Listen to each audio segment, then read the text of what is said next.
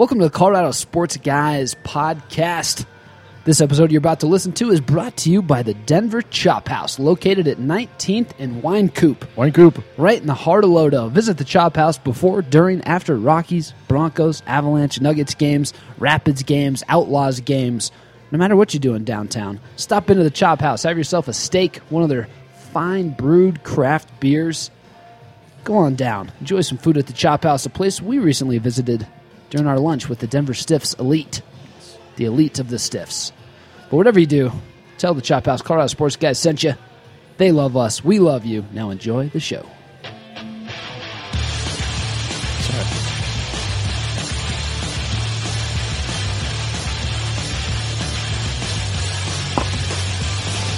From CSG Studios high above the streets of beautiful Denver, Colorado, you're listening to the Colorado Sports Guys.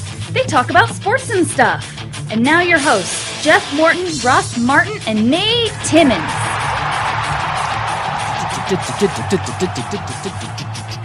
Hey, what's up, everybody out there entangled in the interwebs?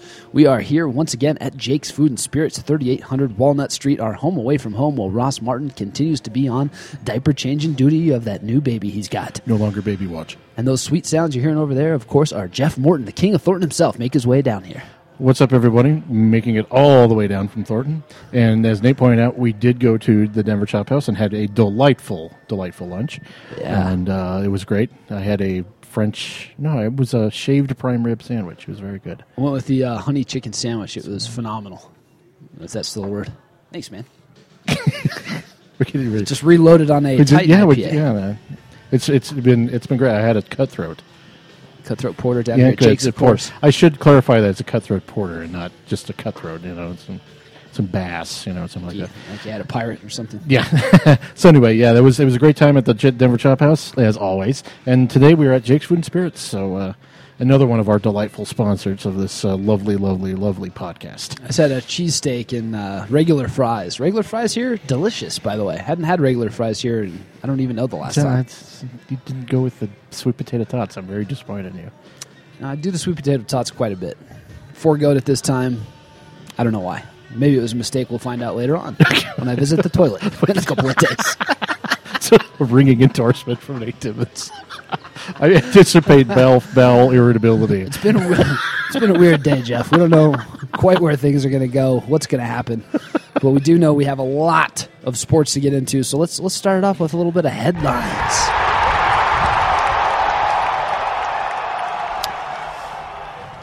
I felt like a long applause there, or whatever that was. Uh, first headline here from a, a gentleman named Flinder Boyd. I imagine he wears suspenders and puts wax in his mustache. Wow, Flinder. Flinder- Does he wear a jaunty boater cap? I think so. Flinder Boyd on uh, May 28th for Newsweek wrote a story called "The Birdman's Vengeful Ghost," Ah, yes. and that uh, this story detailed more of the uh, Chris Anderson story, uh, his release from the Denver Nuggets, the bizarre case that he got into with this catfishing thing, which I guess is a new term, catfishing from that movie. Well, we, we I believe we went into this in the on the podcast a couple years ago too. You had uh, mentioned to Ross and I that you had uh, watched that catfish program. I thought it was a horror movie when I first saw the first Yeah. movie. It's set up to be like a horror movie. I was I rented it. I was super excited for this horror film, and what I got was a cheesy documentary where an old woman just played on her computer a lot. Which is an interesting thing because Nate doesn't normally like horror films.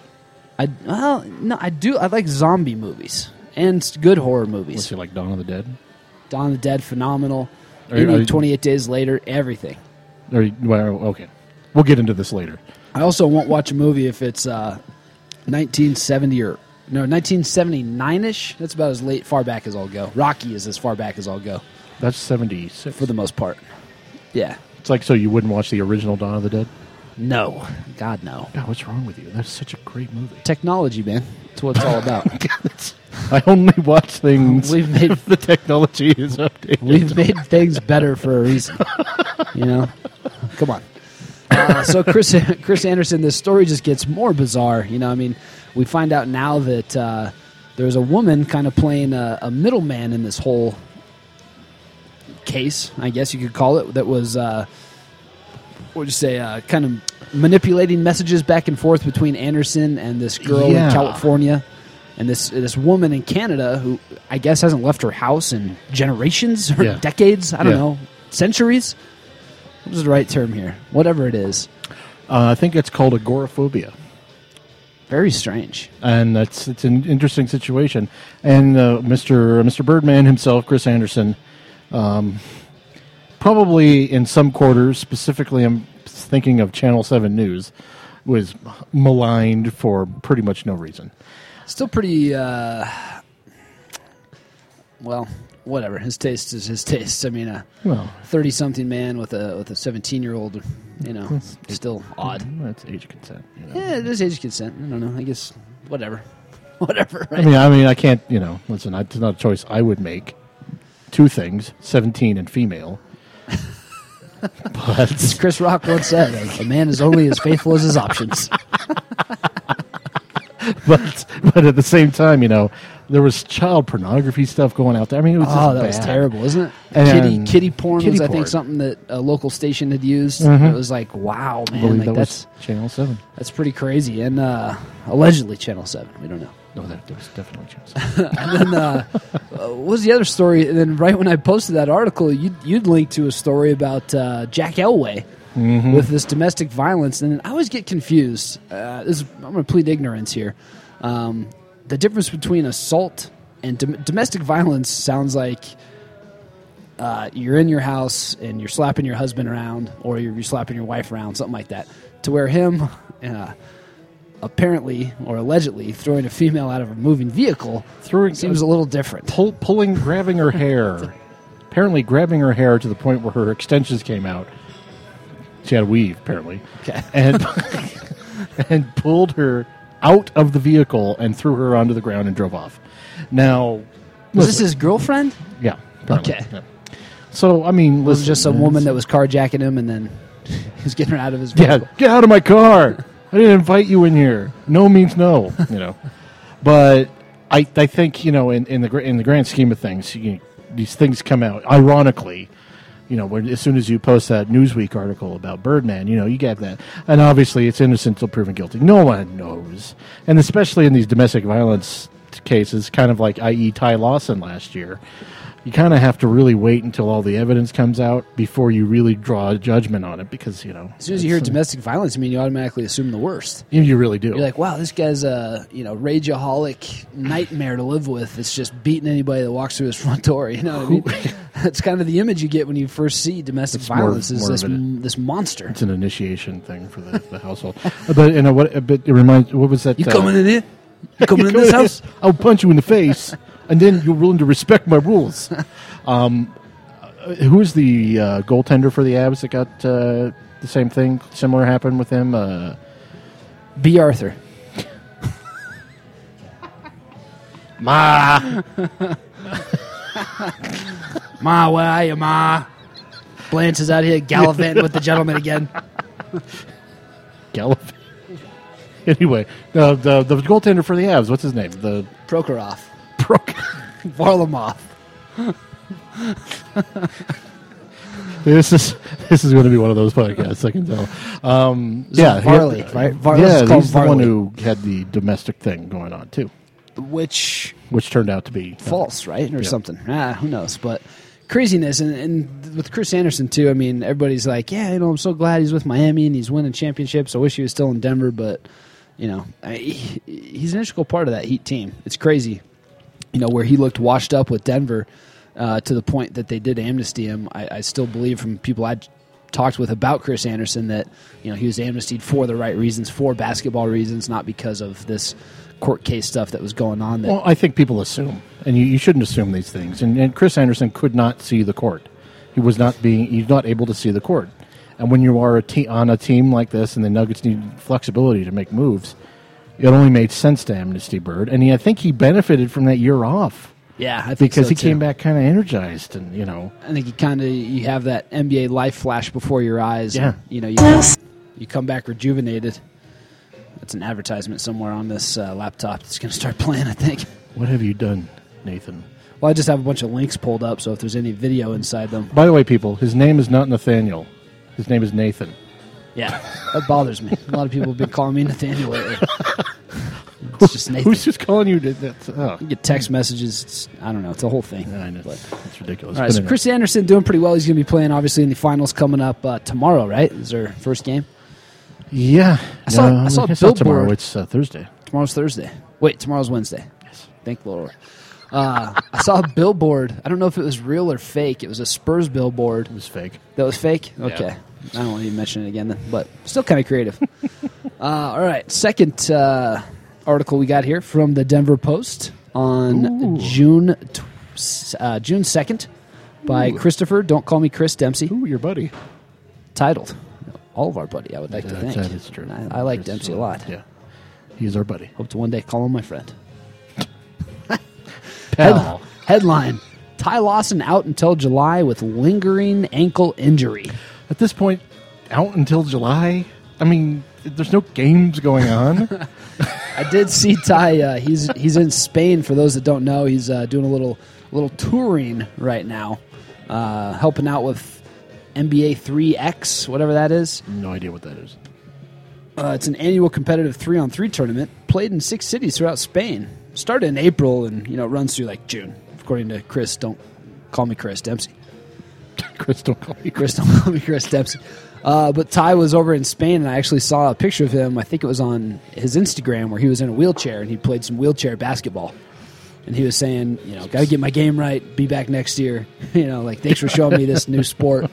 Um, so yeah, he is, I guess, uh, heeding the precautions of his doctor, staying off that ankle, only participating in wheelchair basketball. Well, I guess it tells you his ankle injury was a little bit more severe than they had, you know, kind of let on. But he injured it that against Memphis, right? And I think That people, was like right at the end of the season. Uh, for anybody that's had an injured ankle, I mean, they are a beast to come back from. And Yeah, yeah. you know, you could do something where you just minorly tweak it, or you know, you don't even have to roll it again, but just running on it sometimes will cause it to act up. Man, I had that when I was on crutches for a couple months with an ankle injury. I get back to running, and then it was like some days you just hit it wrong, and it's it's toast. It's kind of like a hamstring. Yeah. Yeah. remember Arron Afflalo had a hamstring injury. It just kept coming back over and over and over. That was brutal, wasn't it? yeah, it's just, it's just uh, and ankle injuries. It's kind of like it's not chronic ankle injuries like Steph Curry's got, but What do you think of that talk of uh, somebody suggesting some trade stuff the other day? Lost my train of thought. this is just it's just this day is just chalking up as a loss, as far as I'm concerned. What are you talking about on Denver Stiffs? Yeah, we were, we were bringing up. Um, oh, this leads into it. Uh, another Chris Dempsey article. This guy's obviously just been churning stuff out from May 30th. Nuggets NBA draft series. What if an unexpected talent, not at a spot of need, falls to Denver? Question mark. Wasn't Dempsey ripping on us for using question marks? There's a question mark in his title. Let me get you for that one, Dempsey. Dempsey's, And it's on their blog, so he wrote that yeah, title. he wrote that. Well, I get you uh, what, well, what was the premise of this article? Like, uh, what was the Aaron Gordon.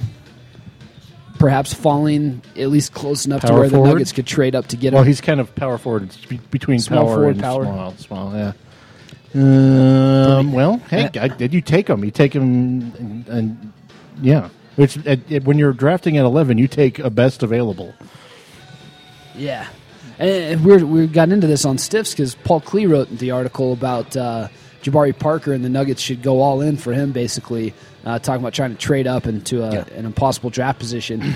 Um, it's just interesting this time of year. You know, we'll all, we'll all start. Well, I guess you won't, Jeff, but guys that care about the NBA draft will start falling in love with prospects that they want the team to draft. You know, and I, I, I care about it. I just hate it. and you envision ways of your team being able to get that player. You know, like I remember last year I was so jazzed up about Erick Green. You know, and then And then he came. when they traded the pick, I was so disappointed. And then they got him in the second round, and of course I let out some hoots and hollers uh, in the press lounge at the Pepsi Center. Yes, I remember. I was sitting next to you. um, but I okay. Uh, say that if Aaron Gordon comes down to him, you take him. You, I mean, there's no debate at that point. You have you. you it's not. It's not as a, You don't oh, we're draft. gonna we're gonna we're gonna pass on Aaron Gordon and go for uh, Nick Stauskas. Yeah. You know, at that point, you you would be rightfully pilloried in the public square. Yeah. And they people would throw tomatoes at you, old style. I would send pointed and angry text messages to Tim Connelly. I would I would I would- compose I would- angry letters. I would point and yell at him when I saw him next. Like, what are you, what are you doing? Well, no, it's it's exactly. I mean, it doesn't even need to be a question mark. You take the best available player, and if Aaron Gordon falls to you, you take the guy. Uh, It's just there's no debate. I don't. Yeah, because I mean, and my whole thing is with that too. Obviously, you take whoever the best player is there that you think is going to be the best player. But if an undeniable talent falls there, yeah, you take him and you worry about everything else later. absolutely. You just make it, the pieces fit. Like Gordon, let's say Gordon is there at eleven, and the Nuggets pass him, and he turns out to be the next Olajuwon or something ridiculous. You know what I mean? The next Kobe, the next Nash, whoever it is. I mean, you just if the Nuggets take that guy and he turns out to be better than Faried or better than Gallo or better than you know starter X, Y, or Z that they have, then you just trade the other guys. You know, Yeah. then Yeah. I mean, let's let's face it. it's basically what Denver did with Kenneth Faried and Nene. Yep. And and that's a very good example because you know sometimes sometimes that just happens, and I think people. I don't think anyone rational would would pass that up unless you're you're not named Bernie Bickerstaff. You know, Right. uh, that that '96 draft is a perfect example of it. The Nuggets had what the tenth pick, That's what we'll call Connelly if he Bernie Bickerstaff. if he doesn't take the right guy. Hey, We'll hey, Bernie. Hey, Bernie. Yeah, that's just what but Bernie did. He traded back because he didn't think there was anyone worth taking. And of course, then Kobe Bryant and Nash. Steve Nash and Jermaine. O'Neal and yeah, all those guys are drafted. And it's like then you sit back and you think, what what is life? You know? By the way, we were watching the other day, uh, flipping through bad cable channels while we are waiting for this wedding to start, and we came across Weekend at Bernie's, a Ben Hockman favorite. Oh yeah, Well, we watched it about six or seven minutes of that movie. That might be the worst movie ever made. it's not a good movie. Terrible. It is not a good movie. It was right when they realized that he was dead, and then they decided to uh, pretend that he was still Uh, dead. Jonathan because- Silverman in that movie. Yeah. is he related to Sarah Silverman? I don't believe so. Okay, that's good. They look kind of alike, Well, maybe they are. but they can't be, right? We got to use the old Google machine and find that out. Yeah. If you know, tweet at us. Let us know. tweet tweet at us at colosportsguys.com. yeah. dot com. Not no. At COLO Sports Guys. God, I keep messing that up. But we're also we're also at the point now. I mean, we're at June second. The draft is 24 days away. Um, Summer league starts, and it's going to be about a month from now, in about 10 days. Uh, It's June third. It's June 3rd. Today is June 3rd. Twenty three days. 23 days away. So we're also going to get probably within the next uh, day or two here. We're going to get a list of guys that the Nuggets are going to start bringing in to work out for the draft. yeah. Um. Two second round picks, a first round pick. Did you? Uh, no. Uh, uh, it looks like that the Nuggets are going to bring in Rodney uh, um, Hood in for a private workout. Yeah, Rod, there's three guys. There's Tyler Ennis, Rodney Hood, and then some guy that I hadn't heard of, which scares me. I don't know who that is. Yeah, you prefer the people that you'd actually heard of, but uh, I mean Rodney Hood. Uh, he doesn't excite me in any way, shape, or form. Tyler Ennis. Uh, Rodney Hood kind of reminds me of like uh, Stacey Augmon or something, wow. without any of the defensive skills. I was gonna say. Just kind of a I big. would, I would like Stacey Augmon if he was. he's just a big, long lefty. He's kind of weird. Kind of like a I don't know, kind of that Augmon type body though. Yeah, know. Augmon, Larry Johnson, Greg Anthony. That was a that was a good uh, UNLV team. But I mean, Rodney Hood does not does not play defense. It doesn't appear. So, I mean, he's also obviously all these guys are so young. You don't want to say they don't play this. The funny thing to me was uh, this whole Tyler Ennis and Syracuse thing, where everybody's saying, you know, these guys playing his zone defense there. That doesn't mean that Tyler Ennis can't play defense. We don't really know what we don't really know what he's going to be capable of yet. Nate, It's this Denver Post story had a embedded. that's the post. Uh, I've, I'm going to complain publicly. Opening the post site now, you have to use a crowbar because of all the media they've got on it. but anyway, that's another point. Um, no, but the point I guess about it is that it's not a um, the zone defense. Well, first of all, point guard really doesn't matter. You're not looking at Tyler Ennis and thinking, "I wish he played better defense." You get him at because you have how he runs an offense. Right. Um, it's the other players in the in the uh, Syracuse system you have to worry about because you have to really determine it. And I think what Connelly was saying on our podcast was that they play so much zone, you don't know that they could play it. You know, it's kind of like uh, my complaint about college basketball is that it's so coach dominated. that the players don't have to think for themselves. Yeah, how There's about no Boeheim just setting guys up for failure at the next level? You know? basically. I mean, Carmelo and like- Derrick Coleman. I mean, that basically that's it.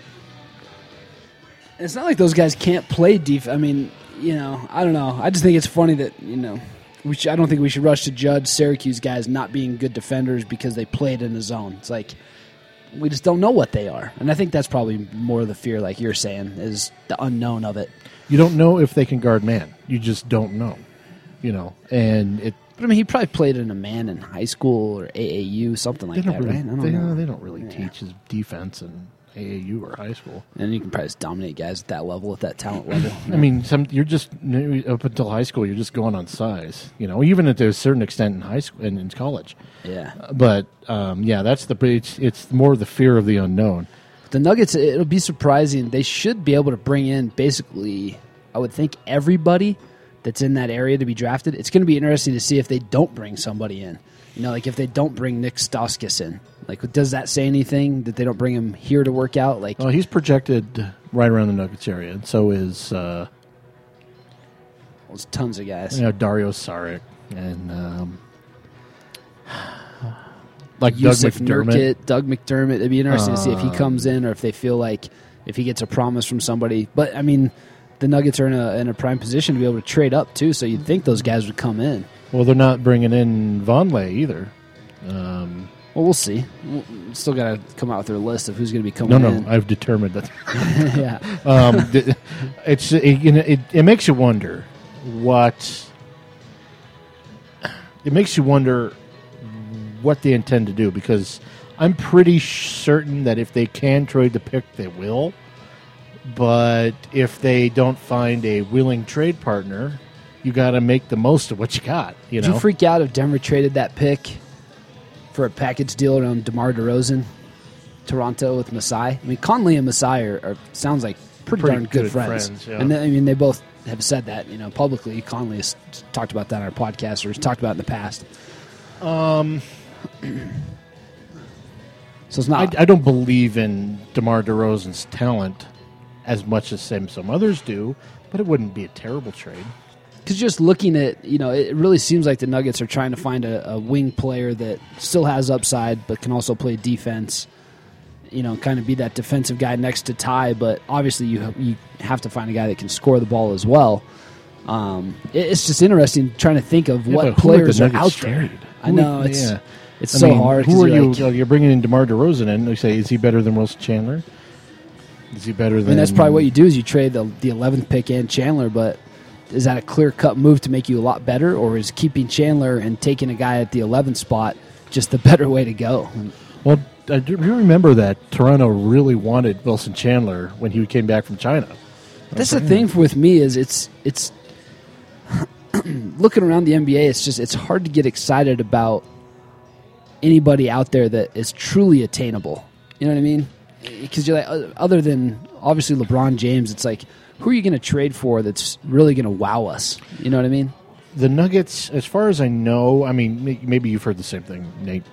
As far as I know, they kind of really would just were, would like a two, basically someone so they could bring Randy Foye off the bench. I think that would be. I think that was the thought probably when they went out and got Foye was, boy, he could sure be a great bench player if we can find, you know, if Fournier can take this spot over, which they Brian Shaw talked about before last season, and you know, I mean, I'm sure that was a hope at some point, but I don't know if that still is. But I'm sure that you know if they got offered something out there in the two guard area, because I mean, you're set. You're pretty much set with Gallo and Chandler at small forward. You have Faried. You have probably Mozgov, JaVale as your centers. You know, unless unless something really crazy happens. But I don't know. It's it's just hard to imagine a a trade that's going to be like, oh my gosh, we got this guy. I didn't think they were going to be able to get him. Now we're a top four seed out west. You know what I mean? It's it's hard to imagine a trade like that, but at the same time, You never know what you're you going to never get. know. And sometimes a third team comes in. I've kind of been looking at, at, at Gerald Henderson of the Bobcats. That's kind Oh, of a that's interesting. Michael Kidd Gil, Michael Kidd Gilchrist. Ugh, that's a tough one. um, that's another name that I've kind of thought about. You know, those guys are still. Well, uh, Henderson's not as young. I think he's 26. Still pretty young though. Gerald Henderson. Well, he's defensive minded. Defensive minded. You know, he can score. He can shoot a little bit. Super athletic. You know, he played some big games for the Bobcats. The Bobcats are actually. They'd probably be wise just to hang on to what they have and try to build a little bit more because that's not a very that's a pretty decent team. It's a decent team in the East, and Yeah, they play they play well defensively. Um, so I doubt they would want to give up necessarily Gerald Henderson unless they want to get better offensively. You you, know, get that eleventh pick, and I don't know what the Bobcats have otherwise. Do they even have a draft pick? They have to, right? They They're the. Hornets, right? I keep forgetting they're the Hornets. That's it. yeah. You wanted to call them the Bobcats too. They've Bobby been, Cats. They've been, the, been the Bobcats for eleven years. They have the ninth pick. So I mean, if you if you end up with nine and eleven, could you move that up and go up to like sixth, fifth? Could you get Utah or Boston to, to jump back for two picks or Orlando? Oh, that's an interesting question. See, a lot of crap is going to go down at the uh, at the draft. That's why we got to weasel our way into that draft room. How we can We're gonna that. figure out where they're having it, the war room, and we're just gonna sneak knock in. on the door, sneak in there. It's a good idea. We're in. but that would be the most interesting place. Probably to be. shouldn't have talked about that publicly though before we, we did it. Yeah, I'm sure there's not that many people listening. That's right. No one listens to this. Um, but that would be the interesting place to be on draft night is in that room to hear everything the Nuggets are going to try to do, but then also to hear what they're going to get back or what what people are going to be offering them. Like yeah. the scenarios and the possibilities are, I think, in, I don't know. I bet they're pretty crazy every draft night. And we saw the Nuggets Well, we move heard around ru- rumors, last year. We had rumors, yeah, circling around Kenneth Faried last year. You know, Yeah. so uh, I, at, at this point, it could be anything. I mean, all we know is that the Nuggets seem to have been put out there through various outlets, and you know, basically the things we have talked about about maybe the potential of trading that pick. So there's that. There's that baseline right there, but we don't know what they're going to do. Uh, I said today on on the comment section of Denver Stiff, so it's like at this point, if you're going to pick, you just have to trust that they will be able to contribute, and that is the only thing, the prerequisite you can have.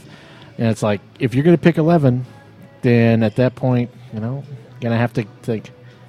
Um, and we're to have to think that you would be able to get have the good do the homework enough to where you know the person can contribute to your team because But see, that's the thing that I don't care about. Like, I don't, I almost don't want them if they keep the pick to draft a guy that can contribute next season. I mean, anybody they draft is going to contribute on some level. Uh, my thinking is, you know, let's say they draft Gary Harris with that pick. If they have the choice between Gary Harris or Zach LaVine, Gary Harris can probably come in next season and play 15 minutes a night minimum. Uh, Zach LaVine probably wouldn't be able to do that. Might I mean he still could. He could play 15 minutes, but you might not get what you're going to get from Harris. But then three years down the road, LaVine might have the potential to be twice the player that Harris is, or vice versa. I don't know. It's just it, to me, I, I just don't think that you'd want to. I wouldn't want to see the team draft somebody they think can come in and make them a touch better next year. I'd rather see them draft a guy that might make them really good three years from now, well or two years from keep now. Keep in mind though the Nug- uh, Tim Connelly put out there that he plans on making the playoffs next year now of course every GM will say that but he has gone pretty far in saying that they're saying that they're a playoff team and so wherever you're drafting, you kind of have to be thinking they're going to have to contribute, right? Otherwise, you really haven't made your. I mean, listen, we know what the Nuggets. are. I, I, pointed this out last week. We know, we know what the Nuggets are. We know exactly what they are. We've seen them. I mean, this isn't a mystery. You know, um, my, forget Brian Shaw. Okay, you know, it's not, there's no magic elixir with a coach. You just the play. It's a players' league. Okay, so we know who the Nuggets are. You know, and having a healthy team, yeah, they boost their record by about what ten games. They're still forty six games, right? There's middle of the pack Western Conference team. Yeah, maybe even lower. Yeah, just- yeah, Maybe I mean maybe a little bit better than middle of the pack. Maybe a little bit worse. yeah. You know, Uh, it's- it's, it's just they're in that area, and it's kind of like, huh, yeah. And so, are you going to improve your team this year, or are you just going to say, "Oh yeah, the, this team's fine the way it is"? See, and that's why to me, if you're in that middle of the pack area, you don't play it safe with that pick. You take you take. I'm pretty damn convinced that they should just take Zach LaVine if he's there. If You've it's mentioned that con- pretty consistently the last two weeks. if it's either you know, and they probably they probably hate him. They probably think he can't play. You know, knowing knowing how I can evaluate basketball talent. that, that son This of, guy can't that play. son of a bitch Timmons thinks that we should draft Zach LaVine. But I mean, Let's that's the him. that's the thing to me is it's you know if, if Aaron Gordon falls there, boom, you take him. If not, I think you take LaVine. I mean, the kid's just got so much talent; it's crazy. I mean, maybe these other guys have it too, and I'm not seeing it. And maybe they'll find something and doing their actual homework of breaking down every imaginable game film plus interviewing the guy. You know, they'll figure it out. They'll they'll take the guy they're most comfortable with. But you know, for me, I, I just hope that they take a guy that that has as much unlimited potential as they can. Because I mean, what if you stumble into the next Kobe Bryant? Well, yeah, but that's a subjective kind of thing. I mean, what if what if their scouts are saying Nick Stauskas is the one who has unlimited potential? Right. That's You know. that's it very well could be that. I mean, I think we've kind of kind of arbitrarily defi- defined our parameters without thinking. Well, maybe these people they looked at this and they think, okay, this person is is better. You know, I don't necessarily buy into the fact that Zach LaVine has to be the biggest boomer bust thing. To be quite honest, uh, to be quite honest with you, the eleventh pick, it's just you're, just hoping for the best. I mean, literally, just it's the standard in that area is like we hope this person's going to be good. I mean, no one thought Paul George was going to be. Oh, wait, but let's face it. Paul George basically is playing like a tenth pick in the draft. Let me let me let me just reiterate to people: Paul George is not a superstar. He's a star. He's a not star. superstar. He's he's okay. He's good, better on defense than he is offense. Did you watch that game five or whatever it was when he just went crazy in the fourth? Uh, let me let me put it to you this way: every was fun to every watch. squirrel finds a nut. you know. That was a fun. he's he's pretty good. He's pretty good. But then the next game he lays an egg. I mean, it's like it's it, the superstar doesn't do shit like that. Stuff. Excuse me. I was cussing on the podcast. Didn't LeBron have like five fouls and two points till Yeah, end one of five fouls, games? and it's like, yeah, I mean, yeah. Paul George went off because LeBron was in foul trouble. Um, That was the sad part, wasn't it? Like the Pacers barely won that game, even though LeBron was a basically a complete non-factor. yes, It's like, hey, we almost beat the LeBronless Heat, or we actually did beat them, but we just barely we beat them. barely beat them. But yeah, it's just like you pay you you when you go into it, you think, okay, hopefully this person contributes, and that's literally the only standard you can have because, I mean, when I say contributes, you hope that they're a good player. I mean, But I still think you can take a guy. I think you can draft a guy that you know has limited potential, and then try to sell it as well. We wanted to take a guy that we thought could come in here and contribute. Which to me, that's what Nick Stauskas is. I think he has. Yeah, I think there's a cap on his game. I think there's a cap on James Young's game. I think Stauskas projects like uh, what a Kyle Korver. You know, basically he's a three point specialist. maybe a little. I- Well, a lot of people have been telling me I haven't watched a terrible amount of stuff on him, but he is pretty darn athletic, and he does get to the rim. He did at the college level, and that's kind of the hope is he can kind of be. I think kind of a JJ Redick type guy, maybe a little bit more of a playmaker than Kyle Korver. I- I'm just comparing white guys to white guys I here. should say, yeah. ignore my ignore my racism here. you know, Jared Dudley. We'll throw Jared Dudley into the mix. Jared Dudley's not athletic at all, though. Yeah, he's really not. He's he's a guy who can get shots on screens and sits in the corner. Uh, and then, uh, with any any shot like that, when you do, when you're trying to go for a shooter, you're hoping that they can hit the three, and then you work your way in from there. So And that's the problem too with with Stauskas is you just think the way NBA offenses are going, it may not be due to his own liking. Like I remember, you know, Jordan Hamilton talked about it uh, with me in, in some articles of, of you know people seeing him as being a three point shooter.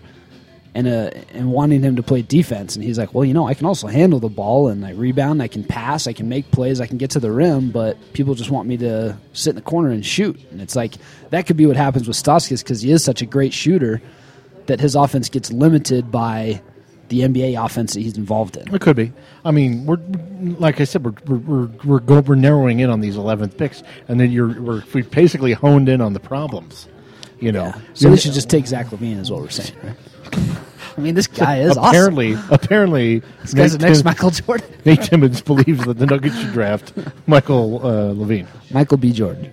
No, Michael, yeah, Michael B. Jordan. Michael B. Jordan. If you So- haven't seen that awkward moment, folks, go out and rent it. Great movie.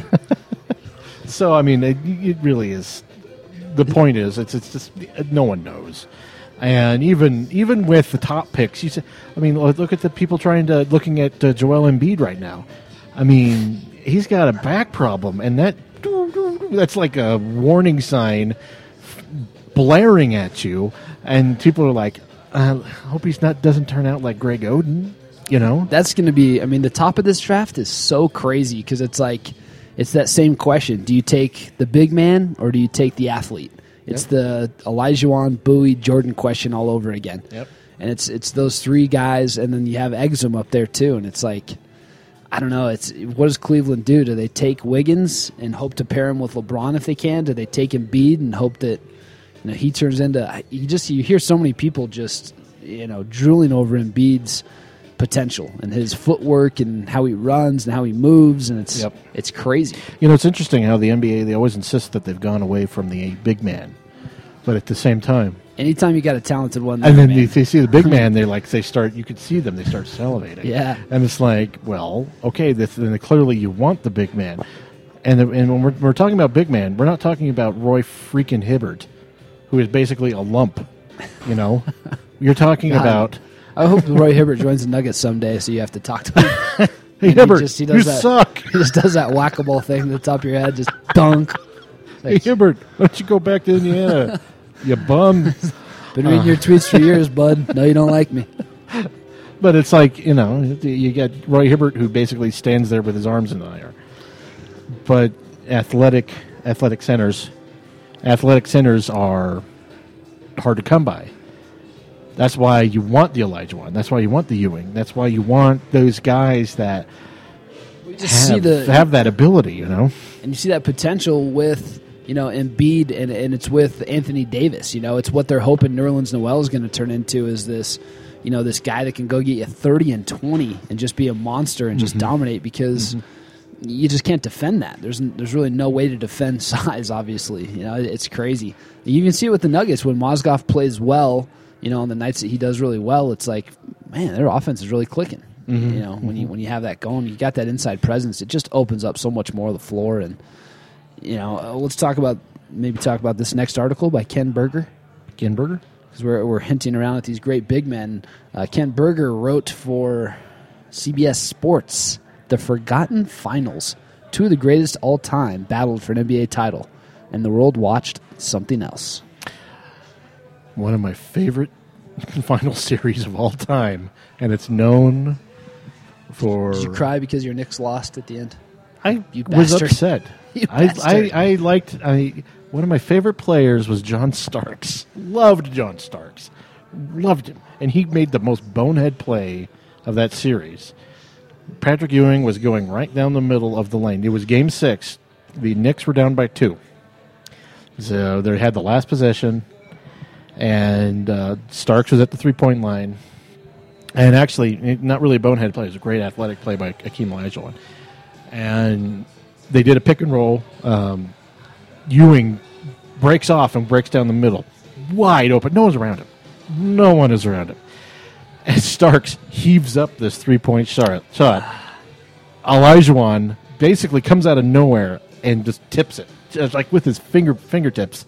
It falls down, and then and rather than winning the series at that point, it was forced to a seventh game, and that was the game that the that the the uh, OJ Simpson stuff was going on in That was Game Seven, Game Six.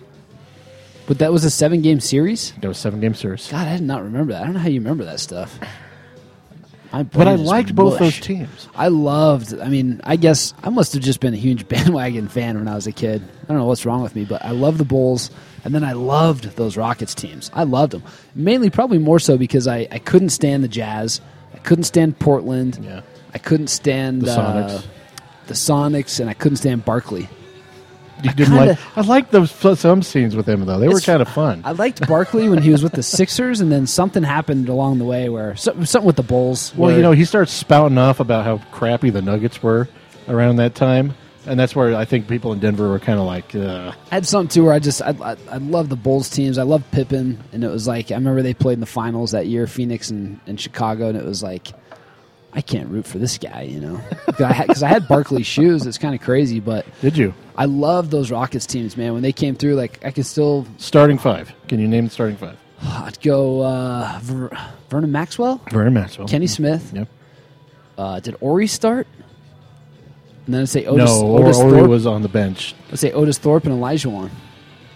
Yeah, yeah. That So was who was their small forward? Mario Elie. Did he start? I think so.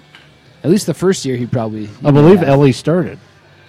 Oh, But yeah, then you had you had Elie off the bench. You had uh, Carl Herrera off Carl the bench. Herrera.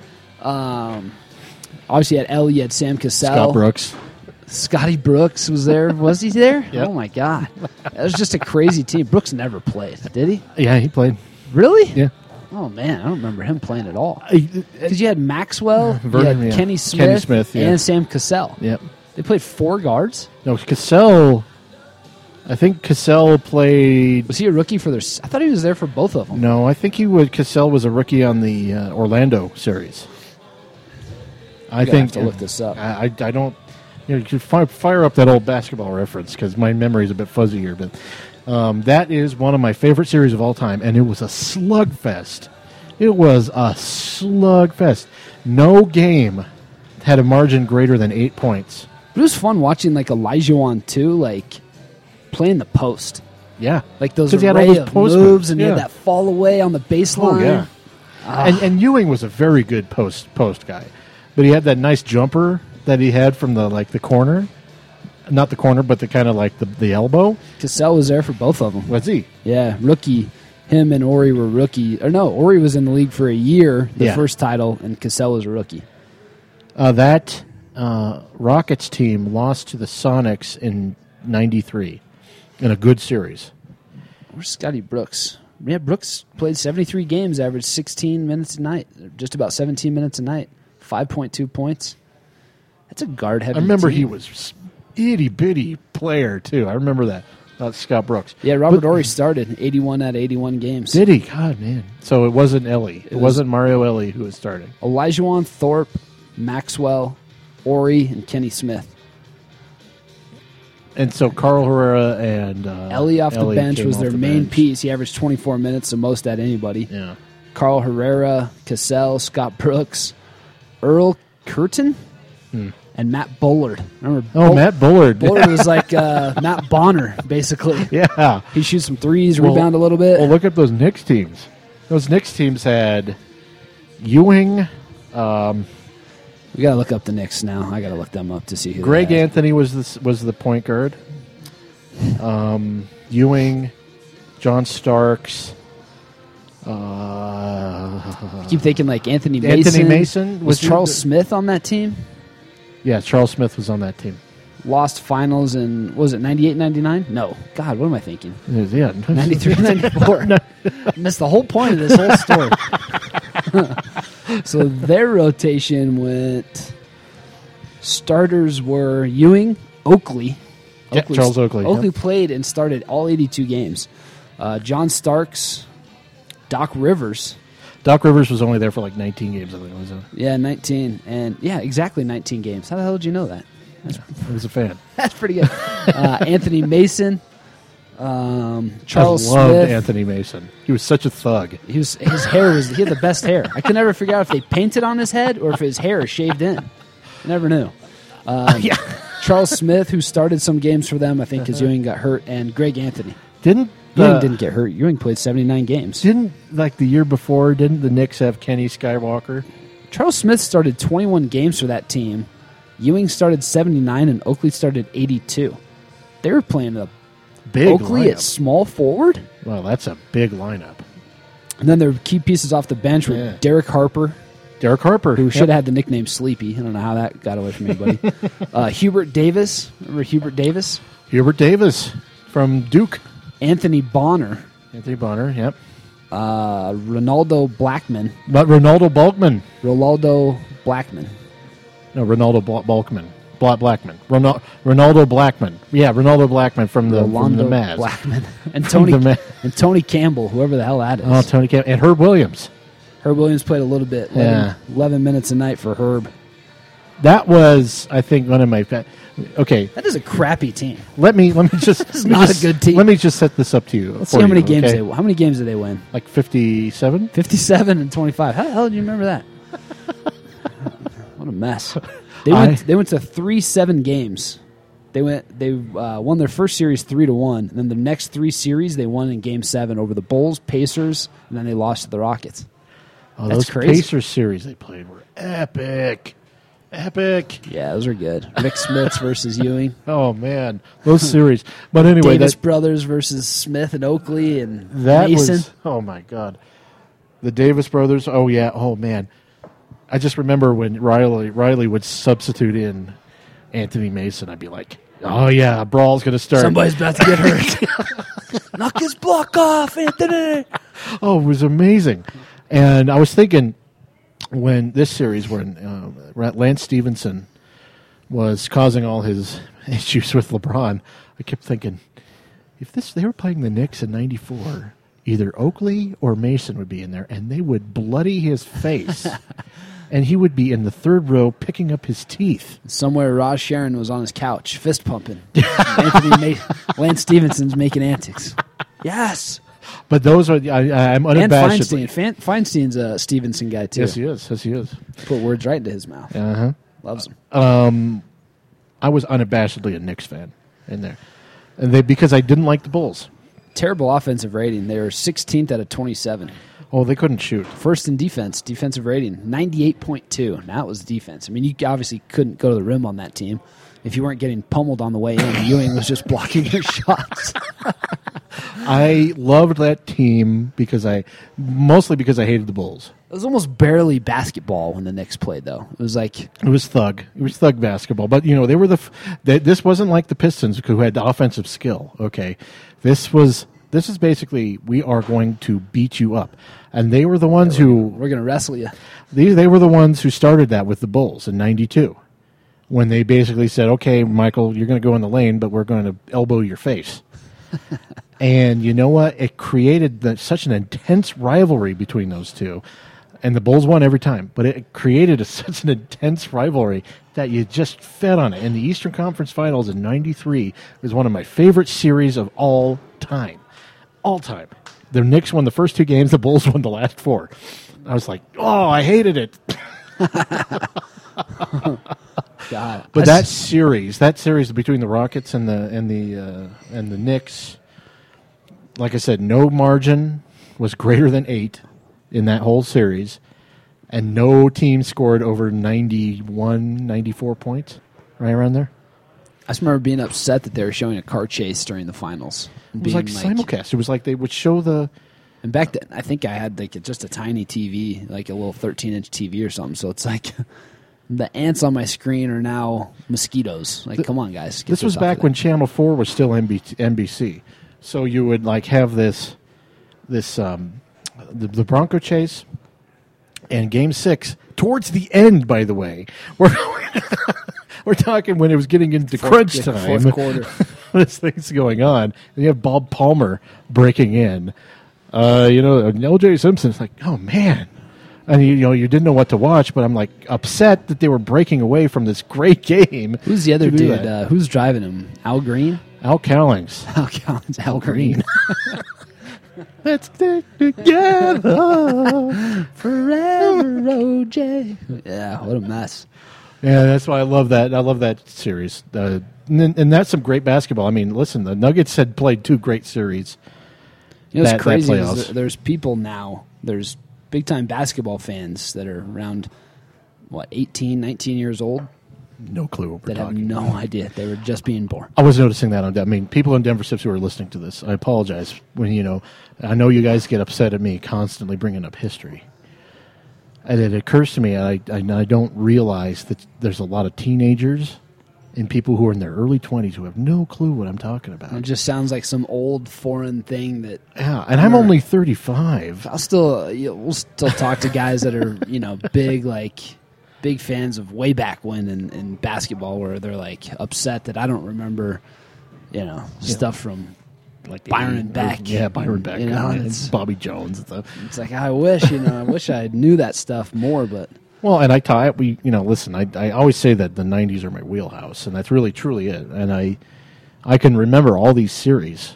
I mean, I forgot that the Knicks went to the Eastern Conference Finals in. No, they didn't. I hated John Starks. Oh man, I loved Hated him. him. I love that dunk that he had on on Pippen, or was it Horace Grant, in uh, in that Nobody Eastern can. Conference Finals? Nobody can dunk on Pippen, bro. I need a Pippen jersey. But what if what if, what if he had a migraine? Yeah, yeah, the migraines those hurt. Uh, I need a Pippen jersey. I only, I only have I own two NBA jerseys. Two. You think Yeah. you can guess who they are? Greg Cadillac Anderson I've owned three in my whole life, but I only have two now. and Joe Barry Carroll. I had a Jalen Rose jersey that I don't know where that ever got off to. Maybe I have it. I have a box of like old. Oh, that's right. Yeah, I know. You, yeah, you had a Jalen Rose. I mean, Ross has a Jalen Rose jersey. I had that same one. I still might own it. I think it might be in a box of like kids stuff that I have. Maybe, maybe. I need to look. And then the two I still own. Uh, I have a number seven Chauncey Billups jersey from the Western Conference Finals run, Oh, nice. and then I won a, uh, a trade deadline challenge on SB Nation amongst moderate or uh, amongst uh, site managers. So I, I got a Wilson Chandler yellow jersey. When did you do that? Huh? When did you do that? uh, like halfway. I don't know. Around the, right after the trade deadline, I won the trade deadline. I, I predicted that the Nuggets would trade Andre Miller to I the. didn't, I didn't even know you had entered that. Do you see that? No. Were you on those emails? That they apparently they they cut me. Well, But uh, awkward. they were. Uh, I predicted that uh, Andre Miller was going to get traded to the Wizards for uh, Jan Vesely, and it happened. Wow. I threw You in. predicted that. I threw. I threw in. Why didn't you tell me this? I threw in that the Nuggets were going to trade somebody else to the Wizards as well, and that the Wizards were going to send somebody else our way. And that didn't happen, but I got two of the four pieces right. Wow. I'm pretty good, man. I, I know my shit pretty well. Do, do, so you you know you know about trades for scrubs?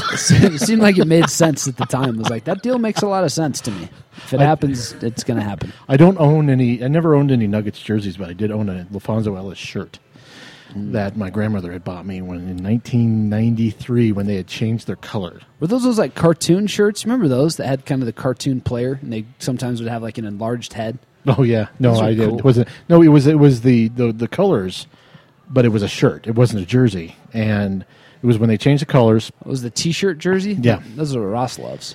And I uh, wore the crap out of that thing. And I told LaPhonso about that when I met him, um, in uh, when the Nuggets said that uh, celebration of the uh, 20, of the '94 team.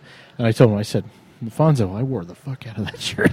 and I'm looking at him, thinking, oh man, he's very religious. I should have said that. Do you follow uh, LaPhonso on Twitter? Uh, that's his son. LaPhonso Ellis? Yeah, What do you mean that's his son? it's his son. His son's named LaPhonso Ellis. I've been following LaPhonso Ellis' son. Yeah, he doesn't. Uh, LaPhonso doesn't have Twitter. Oh, really? Yeah, LaPhonso his- Ellis' son's a huge. Are you sure? Yeah, I'm gonna have to double check this. I, I, I know of what I speak. 'Cause He's a big uh, Blackhawks fan, but he was like, you know, hats 'Cause off they to live the in Kings, Chicago. all this. You live in Illinois. They, that's where LaPhonso's from. I've been following LaPhonso as a kid for Yeah, like. you've been following his kid. All right. Fonz doesn't have a have a Twitter account. I was actually asking him about that. He says, "No, that's my son." I'm like, "Oh, okay." Well, Is his son posing as him? yes, his son is named LaPhonso. Is his, son posing as him on there? Uh, I got to figure this out. This is freaking weird. It's yeah, it's not verified. LaPhonso Ellis from East St. Louis, free agent guard, six three one ninety five. Dear Lord, I've been following LaPhonso Ellis' son, Now, uh, son of retired NBA player and ESPN analyst LaPhonso Ellis. I mean, th- this kid's uh, pretty intelligent. I like him. I like him. I'm going to keep following him. Put that in your pipe and smoke it, Morton. I follow him too. He's great. I love him. I did have the other day. Uh, I did have one of my buddies that reached out to me. They, dear God, now that now I know who it is. Well, you, don't say who it is. You probably know who it is too. It said that they saw Jordan Hamilton in an airport recently. Oh yeah, yeah. I was like, oh, you Jay going ham? Yeah, Ham Nation, baby. That's my dude. I love Jordan Hamilton. He's great. Ham Nation. Ham, J Ham Nation. That's why I tweeted back to him. Yes, sir. Yeah, you well, you get these. You, uh, for those who don't know, Nate Nate has a very good way of communicating with players, uh, which I don't have I, because I mostly am very condescending to people. So I, so that, so that kind of precludes my uh, ability to connect. But Nate Nate's very very good at it. I do like the guys. I do like to do the. Uh, I don't have a good uh, handshake like Jordan Hamilton and Tim Gelt had a phenomenal handshake. Oh yeah, It was like a six series movement. I would never have been coordinated enough to pull it off. I can't imagine Tim doing that. It's pretty good, man. He's Wow. he's got the moves down with the handshakes. He's a good handshaker. Man, Handshaker. something I did not know. Uh, Tim, if you're listening, that's, uh, we, we, you and I have to develop a handshake now. So uh, yeah, great finals at old '93. Uh, there's just a ton of good teams back then, wasn't there? Oh yeah, it was like a it was a gauntlet. I I'm still Oh. good, man. Thanks.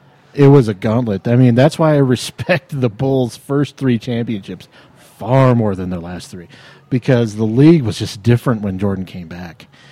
It was only it was a difference of a year and a half basically. But when he they the the Bulls won the seventy two games in nineteen ninety six, that team, the competition in the East was so much worse than it was just two years before.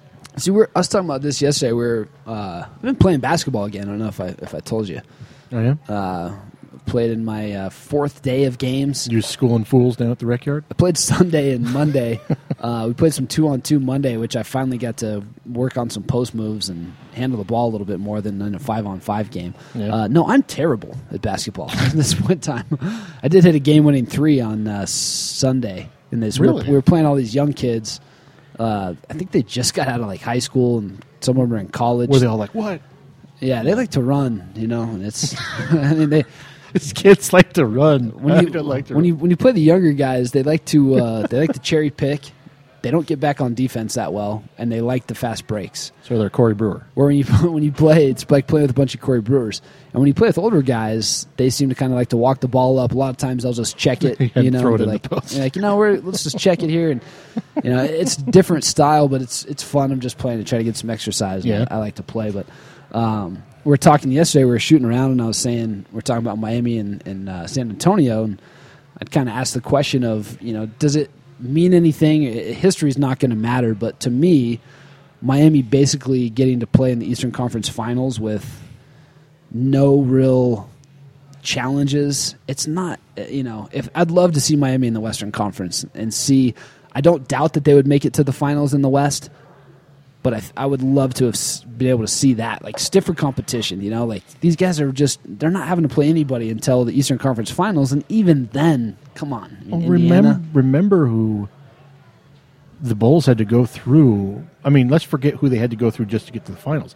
Let's just talk about when they were winning finals, when they were winning titles, who they had to go through. The the, the first year, the, the Detroit Pistons were still good. Pistons, Um, Celtics, you know, the Celtics were on the decline by that point. Cleveland. Was so But I mean, good. even when the Bulls were losing, And you, know, to get to the point where you're winning finals, you're getting, you know, you're getting your ass kicked by the Celtics. You know, you're getting in dogfights with Cleveland. You're having to, you know, get your butt kicked by the Pistons for a few years until you, you know, Mm-hmm. beat them. And then you got the Lakers waiting for you in the finals, or you know, the, Yeah, the Blazers, Lakers the first the year, and the Lakers that were. were I think we talked about this last week. That Mike Dunleavy was their coach. Couldn't believe. I forgot. I was like, forgot. Yeah, Mike Dunleavy was the coach of that that uh, Lakers team in '91 when the Bulls won their first title, and then you got the second year they played a very good Blazers team in the uh, in the finals, um, and they had to go through That wasn't a, the Knicks, the Pacers. You know, Blazers were kind of like a poor man's Bulls team, weren't they? I mean, you had Drexler, who was not quite as good as Michael, but almost as athletic. You know, you have your your kind of second tier guys. You got Duckworth, kind of the big goofy center, just like like uh, you know Bill Wennington, Cartwright. Cartwright, Yeah. all those guys. You know, I think Cartwright was their center for their first three, right? Wasn't he? yeah, I think so. Yeah. Spotted by various characters, Like, Will Perdue. I think Will Perdue was the backup. Yeah, and then you, um, uh, but you know, and then the the best team they faced in that first three obviously was the Suns, um, and by that point, uh, Kevin Johnson was basically worthless. But I mean, so and this, I mean, the Spurs have just had such a harder road to go through. You know, I mean, Yeah. they go through Dallas. Who they play in round two? Was it Clippers? No, it was uh, you know that one team with those God, who guys did- on it. who did they play the second round? Uh, Jesus, Memphis? No, Portland. Portland. Oh, that's right. God, they steamrolled Portland. Yeah, they mopped the floor with Portland. Portland, yeah, Portland's not not a great team at this point in time. A young and up and coming team, but they were, you know, fed to the dogs on that one. Yeah, they were. Um, And then they played the, and then the you Thunder. get the Thunder, Yeah. who's you know a team that could be right in Let there. me tell you something about the Thunder. They, of course, you, and- you and I have talked about this. I thought they, they, they lowered their ceiling when they did the Harden trade. People have tried to say rationalize that and say they didn't, and you know, and everything. They've got flexibility. They were a special team with Harden. They're not a special team anymore. I talked about that with, with Brady Hull on Monday. You know, I was like, people want to see the Pacers blow their team up, and it's like, look, look no further than the Pistons of the Bad Boys era and the Thunder now. Like the Pistons stuck together, came through some adversity, won. Stick with what you have. Feinstein was talking about it. Uh, the three of us have talked about it. And then you get the Thunder that say, you know, that's the lesson right there. Like, no, let's just try it with somebody else. It's like, no, that was the special team, man. Like that was it. I have no doubt they would have won a title if they kept Harden. Yeah, No doubt in my mind. had to have. Yeah, they would have. They would have come back the next year and beat the Heat. I, I, I'm convinced of this. But they, they, and it's the classic case of cutting off your nose to spite your face. It really is. It's like, and then all right, you know, and and, and then look at the Pacers. The Pacers are in the East, and they'll be fine because they are in the East, but they're not special. There's nothing about them that's special.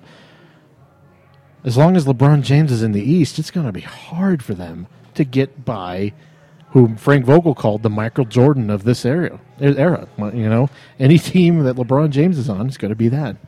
Yeah, it's crazy, man. I just it, it'll be a good finals, and obviously people are going to remember if Miami wins back to back to back champions, you know. And it's, it- but it's like God, I would love to have seen them face a little bit of competition at some point, besides just in the finals. Mavs the team was good. They the Mavs team that they had, they lost to was playing better. The finals teams are great that they play, Yeah. but it's like I mean, just to get there though, it's like they basically have a free pass to get to the, the Eastern Conference Finals. yeah, yeah. you know, it's crazy. And then you're right. You're right. But I don't I don't know if it's not going to be remembered that way. Obviously, when you look back, it's just going to be, hey, they were, were in four straight finals, three of which they won. If they happen to win this one, Well, which look- is insane. Look at it this way: the Lakers of the early 2000s basically coasted to their their runs, except for 2002 when they went that seven games with the, the Kings.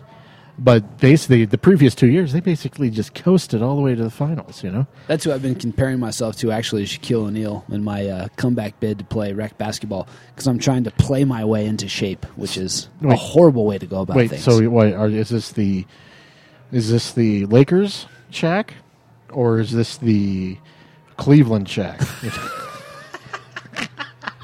You bastard. Probably Cleveland. I mean, let's not. probably Boston. I'm the Boston Shaq. I'm just there for uh, a good time, and you know, I'll see myself out on the way. It's misery, oh my god. miserable. All right. Well, I can't it? think of anything else. Yeah, I don't know. Finals, finals start like tomorrow. yeah, they do. Uh, I put a lion up as, as the background of my uh, computer now. a lion. Yep, I got a lion head on there.